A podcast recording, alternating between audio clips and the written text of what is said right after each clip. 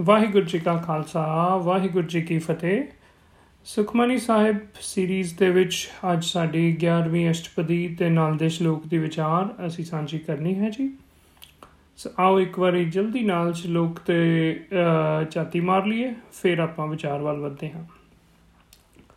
ਸ਼ਲੋਕ, ਕਰਨ ਕਾਰਨ ਪ੍ਰਭ ਇੱਕ ਹੈ, ਦੂਸਰ ਨਾਹੀ ਕੋਏ। ਨਾਨਕ ਤਿਸ ਬਲਿਹਾਰਣੈ ਜਲ ਥਲ ਮਹੀਲ ਸੋਏ। ਅਖਰੀ ਅਰਥ ਉਪਰੋਂ ਉਪਰੋਂ ਸਮਝੀਏ। ਕਰਨ ਕਾਰਨ ਪ੍ਰਭ ਏਕ ਹੈ। ਕਰਨ ਕਾਰਨ ਮਤਲਬ ਕਰਨ ਵਾਲਾ ਵੀ ਤੇ ਕਾਰਨ ਮਤਲਬ ਸਭ ਕੁਝ ਕਰਾਉਣ ਵਾਲਾ ਵੀ। ਜਦੋਂ ਆਪਾਂ ਕਹਿੰਦੇ ਆ ਯਾਰ, ਕਰਤਾ ਧਰਤਾ, ਬਸ ਰੱਬ ਜੀ ਨੇ। ਇਦਾਂ ਗੁਰੂ ਪਾਸ਼ਾ ਕਹਿ ਰਹੇ ਵੀ ਸਾਰਾ ਕੁਝ ਕਰਨ ਕਰਾਉਣ ਵਾਲੇ ਸਿਰਫ ਪ੍ਰਭ ਏਕ ਹੈ, ਇੱਕ ਰੱਬ ਜੀ ਨੇ ਦੂਸਰ ਨਹੀਂ ਕੋਈ ਹੋਰ ਕੋਈ ਨਹੀਂ ਹੈ। ਨਾਨਕ ਤਿਸ ਬਲਿਹਾਰ ਨੇ। ਕਹਿੰਦੇ ਮੈਂ ਕੁਰਬਾਨ ਜਨਾ ਹੁੰਦੇ ਤੇ। ਕਹਿੰਦੇ ਤੇ? ਜਿਹੜਾ ਜਲ ਥਲ ਮਹੀਲ ਸੋਏ। ਜਲ ਥਲ, ਜਲ ਮਤਲਬ ਪਾਣੀ ਦੇ ਵਿੱਚ, ਥਲ ਮਤਲਬ ਲੈਂਡ ਦੇ ਉੱਤੇ। ਸੋ ਜਲ ਥਲ ਮਹੀਲ ਇਦਾਂ ਜਦੋਂ ਵਰਡ ਆਉਂਦਾ ਤਾਂ ਮਤਲਬ ਕਿ ਸਭ ਥਾਵੇਂ, ਹਰ ਥਾਂ ਵਸਣ ਵਾਲੇ ਰੱਬ ਜੀ ਦੀ ਗੱਲ ਹੈ। ਗੁਰੂ ਪਾਸ਼ਾ ਕਹਿੰਦੇ ਕੁਰਬਾਨ ਜਨਾ।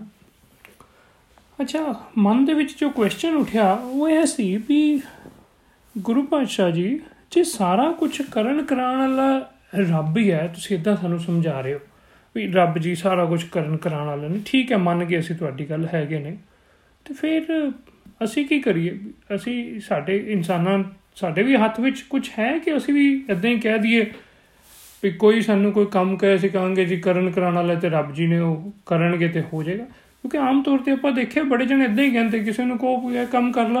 ਕਹਿੰਦਾ ਜੀ, ਮੇਰੇ ਹੱਥ ਵਾਸਤੇ ਗੱਲ ਨਹੀਂ, ਰੱਬ ਹੀ ਕਰਨ ਕਰਾਉਣ ਵਾਲਾ ਹੈ ਸਾਰਾ।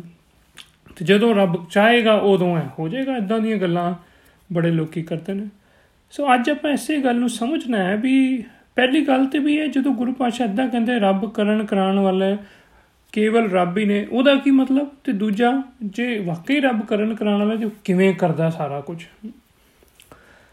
ਸੋ ਕਰਤਾ ਧਰਤਾ ਕੇਵਲ ਰੱਬ ਜੀ ਹਨ, ਇਹਦਾ ਮਤਲਬ ਹੈ ਕਿ God is all powerful simple words ਵਿੱਚ ਕਹੀਏ। ਸਿੰਪਲ ਸਮਝ ਵੀ ਆ ਜਾਂਦਾ। ਇਹ ਫਰਸਟ ਐਸਪੈਕਟ ਹੈ ਇਸ ਮੈਸੇਜ ਨੂੰ ਸਮਝਣ ਦਾ। ਜਿਹੜਾ ਦੂਜਾ ਐਸਪੈਕਟ ਹੈ ਕਿ ਗੋਡ ਇਜ਼ ਆਲ ਪਾਵਰਫੁਲ ਤਾਂ ਠੀਕ ਹੈ, ਪਰ ਗੋਡ ਆਪਣੀ ਪਾਵਰ ਜਿਹੜੀ ਹੈ, ਉਹ ਅਜ਼ਮਾਂਦਾ ਕਿਦਾਂ ਹੈ? ਉਹ ਕਿਦਾਂ ਐਕਸ਼ਨ ਚ ਲੈ ਕੇ ਆਂਦਾ ਜੇ ਸਾਰਾ ਕੁਝ ਰੱਬ ਜੀ ਦਾ ਕੀਤਾ ਹੀ ਹੋ ਰਿਹਾ ਹੈ, ਤੇ ਠੀਕ ਹੈ, ਪਰ ਕਿੱਦਾਂ ਹੁੰਦਾ ਹੈ? ਇਹ ਗੱਲ ਨੂੰ ਸਮਝਣਾ ਵੀ ਬੜਾ ਜ਼ਰੂਰੀ ਹੈ। ਦੇਖੋ, ਕਰਦੇ ਤਾਂ ਸਾਰਾ ਕੁਝ ਰੱਬ ਜੀ ਹੀ ਨੇ, ਪਰ ਹੁਣ ਹੁਣ ਮੈਂ ਕਹਾਂ ਵੀ ਇਹ ਮੇਰੇ ਸਾਹਮਣੇ ਪਾਣੀ ਦਾ ਗਲਾਸ ਪਿਆ ਤੇ ਇਹ ਪਾਣੀ ਨਾਲ ਮੇਰੀ ਪਿਆਸ ਬੁੱਝੇ ਤੇ ਮੈਂ ਕਹਾਂ ਵੀ ਦੇਖੋ ਜੀ, ਪਿਆਸ ਬੁਝਾਉਣ ਵਾਲੇ ਤਾਂ ਰੱਬ ਨੇ, ਜਦੋਂ ਰੱਬ ਜੀ ਚਾਹਣਗੇ, ਉਦੋਂ ਇਹ ਪਾਣੀ ਨਾਲ ਮੇਰੀ ਪਿਆਸ ਬੁੱਝੇਗੀ ਉਹ ਪਿਆਸ ਬੁਝਾਉਣ ਵਾਸਤੇ ਮੈਨੂੰ ਆਪ ਚੱਕਣਾ ਪੈਣਾ ਹੈ, ਗਲਾਸ ਤੇ ਮੂੰਹ 'ਚ ਪਾਣਾ ਪੈਣਾ ਨਹੀਂ ਪਾਵਾਂਗਾ ਤੇ ਨਹੀਂ ਬੁਝਣੀ। ਸੋ ਐਕਸ਼ਨ ਤਾਂ ਮੈਨੂੰ ਹੀ ਕਰਨਾ ਪੈ ਰਿਹਾ। ਹੈ ਨਾ ਸੋ ਸਾਰਾ ਕੁਝ ਰੱਬ ਦੇ ਹੱਥ 'ਚ ਇਦਾਂ ਕਹਿ ਲਾਂਗੇ ਤੇ ਇਦਾਂ ਥੋੜੀ ਹੋ ਜਾਏਗਾ ਕਿ ਮੇਰੇ ਆਪਣੇ ਆਪ ਹੀ ਸਾਰੇ ਕੰਮ ਹੋ ਜਾਣਗੇ। ਕੰਮ ਤਾਂ ਸਾਨੂੰ ਹੀ ਕਰਨੇ ਪੈਣੇ ਨੇ। ਇਹ ਨਾ ਲੇਜ਼ੀ ਨਾ ਬਣ ਜੀਏ ਇਹ ਸੋਚ ਕੇ ਵੀ ਸਭ ਕੁਝ ਕਰਨ ਕਰਾਂ ਵਾਲਾ ਰੱਬ ਹੈ ਤੇ ਆਪਾਂ ਕੁਝ ਕਰੀਏ। ਨਾ, ਨਹੀਂ, ਕਰਨਾ ਸਾਨੂੰ ਹੀ ਪੈਣਾ। ਹਾਂ, ਇਹ ਜ਼ਰੂਰ ਹੈ ਕਿ ਹਰ ਕੰਮ ਜਿਹੜਾ ਹੈ ਉਹ ਰੱਬ ਜੀ ਦੇ ਬਜਵੇਂ ਲਾਜ਼ ਦੇ ਵਿੱਚ ਲਾਜ਼ ਆਫ ਨੇਚਰ ਜਿਹਨੂੰ ਆਪਾਂ ਕਹਿੰਦੇ ਆ ਨਾ, ਰੱਬ ਜੀ ਦੇ ਬਣਾਏ ਹੋਏ ਨਿਯਮ, ਕਾਨੂੰਨ ਉਹਨਾਂ ਵਿੱਚ ਹੋਏਗਾ। ਕਰਨਗੇ ਰੱਬ ਜੀ ਦੇ ਕਾਨੂੰਨ ਤੇ ਨਿਯਮ ਹੀ। ਹੁਣ ਹੁਣ ਮੈਂ ਪਾਣੀ ਪੀਵਾਂਗਾ ਤੇ ਮੇਰੀ ਪਿਆਸ ਬੁੱਝ ਜੇਗੀ ਇਹ ਜਿਹੜਾ ਇਹ ਨਿਯਮ ਹੈ, ਇਹ ਲਾਅ ਹੈ, ਇਹ ਰੱਬ ਦਾ ਬਣਿਆ। ਸੋ ਮੇਰੀ ਪਿਆਸ ਬੁਝਾਉਣ ਵਾਸਤੇ ਮੈਨੂੰ ਲਾਅ ਆਫ ਨੇਚਰ ਦੀ ਸਹਾਇਤਾ ਲੈਣੀ ਪੈਣੀ ਹੈ। ਪਰ ਸਿਰਫ ਲਾਅ ਆਫ ਨੇਚਰ ਨੇ ਆਪਣੇ ਆਪ ਨਹੀਂ ਕੰਮ ਕਰ ਦੇਣਾ। ਕੰਮ ਮੈਨੂੰ ਐਕਸ਼ਨ ਆਪ ਕਰਨਾ ਪੈਣਾ ਗਲਾਸ ਆਪ ਚੱਕਣਾ ਪੈਣਾ। ਤੇ ਇਹ ਦੋ ਚੀਜ਼ਾਂ ਨੇ, ਇਹਨੂੰ ਹਮੇਸ਼ਾ ਯਾਦ ਰੱਖਿਓ। ਬੜੀ ਥਾਵੇਂ ਇਦਾਂ ਦੇ ਮੈਸੇजेस ਦੇਣਗੇ ਗੁਰੂ ਸਾਹਿਬ ਵੀ ਰੱਬ ਜੀ ਸਾਰਾ ਕੁਝ ਕਰਨ ਕਰਾਉਣ ਵਾਲੇ ਨੇ। ਤੇ ਤੁਹਾਨੂੰ ਵੀ ਕਈ ਵਾਰੀ ਇਦਾਂ ਦੀਆਂ ਗੱਲਾਂ ਆਮ ਇਨਸਾਨਾਂ ਆਪਣੇ ਘਰਾਂ 'ਚ ਵੀ ਸੁਣਨ ਨੂੰ ਮਿਲਣਗੀਆਂ। ਤੇ ਉਦੋਂ ਇਹ ਗੱਲ ਯਾਦ ਰੱਖਣੀ ਕਿ ਵਾਕਈ ਜੀ, ਵਾਕਈ ਰੱਬ ਜੀ ਕਰਨ ਕਰਾਉਣ ਵਾਲੇ ਨੇ। ਉਹਨਾਂ ਦੇ ਨਿਯਮ ਹੀ ਸਾਰੇ ਪਾਸੇ ਚੱਲਣੇ ਨੇ। ਪਰ ਕੰਮ ਜਿਹੜਾ ਕਰਨਾ ਹੈ, ਉਹ ਤਾਂ ਸਾਨੂੰ ਹੀ ਕਰਨਾ ਪੈਣਾ ਨਾ। ਰੱਬ ਜੀ ਕਰਦੇ ਤਾਂ ਬੰਦੇ ਦੇ ਥਰੂ ਹੀ ਨੇ ਕੰਮ। ਹੁਣ ਜੇ ਕੱਲ ਨੂੰ ਕਰੋਨਾ ਦਾ ਕੋਈ ਹੱਲ ਨਿਕਲੇਗਾ, ਹੈਨਾ? ਨਿਕਲਦਾ ਤੇ ਹੈਗਾ ਹੀ ਅੱਜ ਨਹੀਂ ਤੇ ਕੱਲ ਤੇ ਆਪਾਂ ਕਵਾਂਗੇ ਤੇ ਇਹ ਵੀ ਹਾਂ ਜੀ, ਰੱਬ ਜੀ ਵੱਲੋਂ ਮਿਲ ਗਿਆ ਸਾਨੂੰ ਕਰੋਨਾ ਦਾ ਹੱਲ ਵੈਕਸੀਨੇਸ਼ਨ ਪਰ ਰੱਬ ਜੀ ਨੇ ਕਰਨਾ ਤੇ ਕਿਸੇ ਇਨਸਾਨ ਦੇ ਥਰੂ ਹੀ ਹੈ ਨਾ ਉਹ। ਕੋਈ ਨਾ ਕੋਈ ਇਨਸਾਨ ਸਮਝ ਲੇਗਾ ਕੁਦਰਤ ਦੇ ਨਿਯਮਾਂ ਨੂੰ ਕੋਈ ਵੈਕਸੀਨ ਬਣਾ ਦੇਗਾ ਤੇ ਉਹ ਉਹ ਜਦੋਂ ਜਿਹੜਾ ਕੰਮ ਹੋਏਗਾ ਹੋਏਗਾ ਬੰਦੇ ਦੇ ਥਰੂ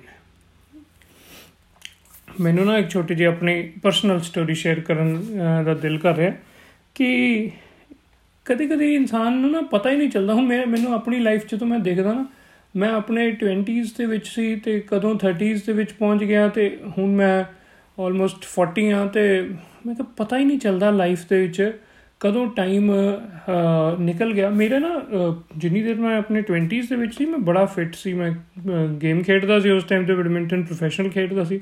ਤੇ ਮੇਰਾ weight 70s ਵਿੱਚ ਹੁੰਦਾ ਸੀ।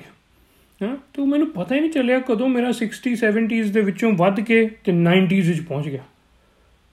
ਇਹ ਜਦੋਂ ਮੈਂ ਦੋ ਦੋ ਤਿੰਨ ਸਾਲ ਪਹਿਲਾਂ ਜਦੋਂ ਮੈਂ ਧਿਆਨ ਕੀਤਾ, ਮੈਂ ਕਿਹਾ, ਯਾਰ, ਮੈਂ ਆਪਣੀ ਲੇਟ 30s ਵਿੱਚ ਆ ਤੇ ਮੇਰਾ weight ਹੈ ਇਸ ਟਾਈਮ ਤੇ 97 ਤੇ ਕੀ ਮੈਂ ਘਟਾ ਸਕਦਾ ਔਰ ਮੈਂ ਬੜੇ ਲੋਕਾਂ ਦੇਖਦਾ, ਮੈਂ ਕਿਹਾ, ਲੋਕੀ ਯਾਰ ਇੰਨਾ ਇੰਨਾ ਲੂਜ਼ ਕਰ ਲੈਂਦੇ weight, ਮੈਂ ਕਰ ਸਕਦਾ ਕਿ ਨਹੀਂ? ਅੱਛਾ, ਹੁਣ ਮੈਂ ਇੱਕ ਪਾਸੇ ਜੇ ਕਹੀ ਜਮਾ ਵੀ ਨਹੀਂ ਰੱਬਾ, ਤੂੰ, ਮੈਂ ਮੈਂ ਐਕਚੁਅਲੀ ਕੀਤਾ ਵੀ, ਸੱਚੀ ਦੱਸਾਂ। ਮੈਂ ਅਰਦਾਸ ਕਰਦਾ ਸੀ, ਮੈਂ ਕਿਹਾ ਵੀ ਰੱਬਾ ਰੱਬਾ, ਮੇਰਾ weight ਘਟਾ ਦੇ ਯਾਰ, ਮੈਂ ਕਦੀ ਹੋ ਜੇ।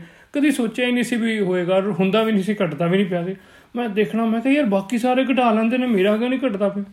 ਤੇ ਉਹੀ ਗੱਲ ਹੈ ਵੀ ਕਰਨ ਵਾਲਾ ਤੇ ਰੱਬ ਹੀ ਹੈ, ਪਰ ਰੱਬ ਕਹਿੰਦਾ, ਮੇਰੇ ਨਿਯਮ ਨੂੰ, ਕੁਦਰਤੀ ਲਾਜ਼ ਨੂੰ ਸਮਝੋ ਤੇ ਉਹ ਸਮਝ ਕੇ ਐਕਸ਼ਨ ਆਪ ਲਓ।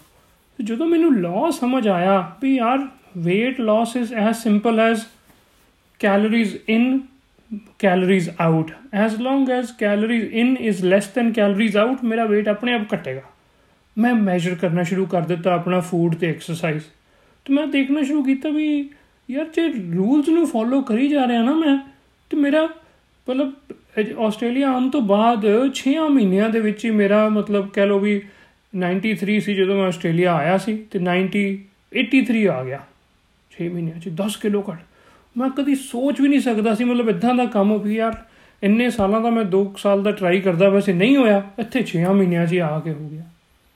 ਰੀਜ਼ਨ ਹੁਣ ਇਹ ਰੱਬ ਜੀ ਨੇ ਕੀਤਾ। ਹਾਂ, ਕਰਨ ਕਰਾਣ ਵਾਲੇ ਰੱਬ ਜੀ ਨੇ, ਰੱਬ ਜੀ ਦਾ ਨਿਯਮ ਚੱਲਿਆ। ਉਹ ਨਿਯਮ ਮੈਨੂੰ ਸਮਝ ਨਹੀਂ ਆਉਂਦਾ ਪਿਆ ਸੀ ਪਹਿਲਾਂ, ਜਿਸ ਦੇ ਮੈਨੂੰ ਸਮਝ ਆ ਗਿਆ। ਉਹਦੇ ਤੇ ਮੈਂ ਚੱਲ ਕੇ ਆਪ ਮਿਹਨਤ ਕੀਤੀ ਤੇ ਫਿਰ ਮੈਨੂੰ ਜਿਹੜਾ ਰਿਜ਼ਲਟ ਹੈ ਡਿਜ਼ਾਇਰਡ ਹੈ, ਉਹ ਹੋ ਗਿਆ, ਮਿਲ ਗਿਆ।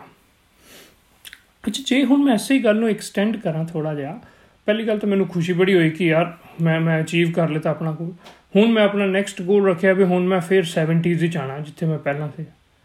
ਜਾਂ ਮੰਨ ਲਓ ਮੈਂ ਇੱਕ ਹੋਰ ਨਵਾਂ ਗੋਲ ਰੱਖ ਲਾਂ ਕਿ ਮੈਂ 6 ਪੈਕ ਬਣਾਉਣਾ ਹੈ ਤੇ ਕੀ ਮੈਂ ਬਣਾ ਸਕਦਾ 6 ਪੈਕ ਹਾਂ, ਇਹ ਵੀ ਮੈਸੇਜ ਲੈਣਾ ਕਿ ਕਰਨ ਕਰਾਨ ਹਾਲਾ ਸਭ ਰੱਬ ਜੀ ਨੇ ਸਾਰਾ ਕੁਝ ਹੀ ਇਜ਼ ਆਲ ਪਾਵਰਫੁਲ ਸਭ ਕੁਝ ਹੋ ਸਕਦਾ ਹੈ। ਪਰ ਹੋਏਗਾ ਉਦੋਂ ਜਦੋਂ ਮੈਂ ਕਰਾਂਗਾ। ਸਮਝਾਂਗਾ ਕਿਵੇਂ ਕਰਨਾ ਤੇ ਕਰਨਾ ਫੇਰ ਮੈਨੂੰ ਹੀ ਪੈਣਾ ਹੈ। ਸੋ ਬਸ ਇਹ ਚੀਜ਼ ਹੈ ਆਪਣੇ ਅੱਜ ਦਾ ਇਸ ਮੈਸੇਜ ਦੀ ਰੈਲੇਵੈਂਸ ਅੱਜ ਦੀ ਲਾਈਫ ਦੇ ਵਿੱਚ ਆਪਾਂ ਹੀ ਲੈਣੀ ਹੈ ਕਿ ਦੇਖੋ ਕੁਝ ਵੀ ਇੰਪੋਸੀਬਲ ਨਹੀਂ ਹੈ ਦੁਨੀਆ ਦੇ ਵਿੱਚ। Even the word impossible says I am possible ਹੈ? ਸੋ ਇੰਪੋਸੀਬਲ ਨੂੰ ਜੇ ਤੋੜ ਦਈਏ ਤੇ ਬਣ ਜਾਂਦਾ ਆਈ ਐਮ ਪੋਸੀਬਲ ਸੋ ਸਭ ਕੁਝ ਕਰ ਸਕਦੇ ਹਾਂ ਅਸੀਂ ਜ਼ਿੰਦਗੀ ਜੇ ਕਰਨਾ ਚਾਹੀਏ। ਤੇ ਕਰਨ ਵਾਸਤੇ ਅੱਜ ਦੇ ਮੈਸੇਜ ਆਈ ਹੈ ਵੀ ਰੱਬੀ ਨਿਯਮਾਂ ਨੂੰ ਸਮਝੀਏ ਲਾਜ਼ ਆਫ ਨੇਚਰ ਨੂੰ ਸਮਝੀਏ ਤੇ ਉਸ ਤੋਂ ਬਾਅਦ ਐਕਸ਼ਨ ਆਪ ਲਈਏ। ਸਾਡੇ ਥਰੂ ਹੀ ਰੱਬ ਜੀ ਨੇ ਸਾਰਾ ਕੁਝ ਕਰਨਾ ਜੋ ਵੀ ਕਰਨਾ ਸੰਸਾਰ ਦੇ ਵਿੱਚ। ਇੰਨਾ ਕੋਈ ਆਪਾਂ ਮੈਸੇਜ ਅੱਜ ਸਮਝਣਾ ਤੇ ਵਾਹਿਗੁਰੂ ਜੀ ਕਾ ਖਾਲਸਾ, ਵਾਹਿਗੁਰੂ ਜੀ ਕੀ ਫਤਿਹ।